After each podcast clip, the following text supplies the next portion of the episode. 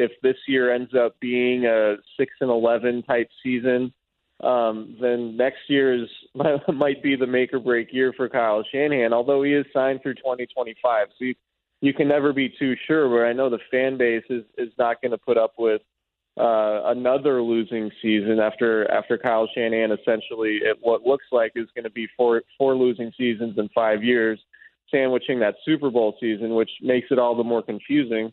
Um, but yeah, I it, it it's tough because you would think with a roster of players making uh, salaries at the top of their respective positions with Trent Williams and Fred Warner uh, and George Kittle, and now you know Nick Bosa is going to be due for a big contract. Deebo Samuel could be due for a big contract.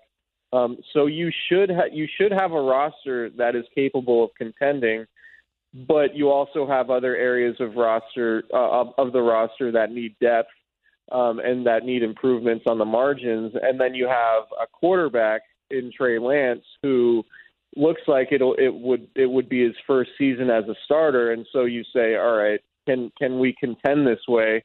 And it's ultimately a similar question to how they came into this season, right? Because you know, you can make the case that had Trey Lance been made the starter, it would have been one of the best situations for a rookie quarterback to be in, like similar to Dak Prescott in, in 2016, um, Robert Griffin III in 2012. Like to me, that's what the season sort of should have been. I think that what that's what made the most sense. And now we're seeing the reason why that hasn't worked because I think Kyle Shanahan overcomplicated the situation by sticking with Jimmy Garoppolo and that complicates the situation in 2022, right? Because now there's increased pressure on Kyle Shanahan, and you have to play. You, you more than likely have to play Trey Lance just for financial reasons because you're going to have a hard time upgrading the roster if Jimmy Garoppolo is still making 24 million dollars next year.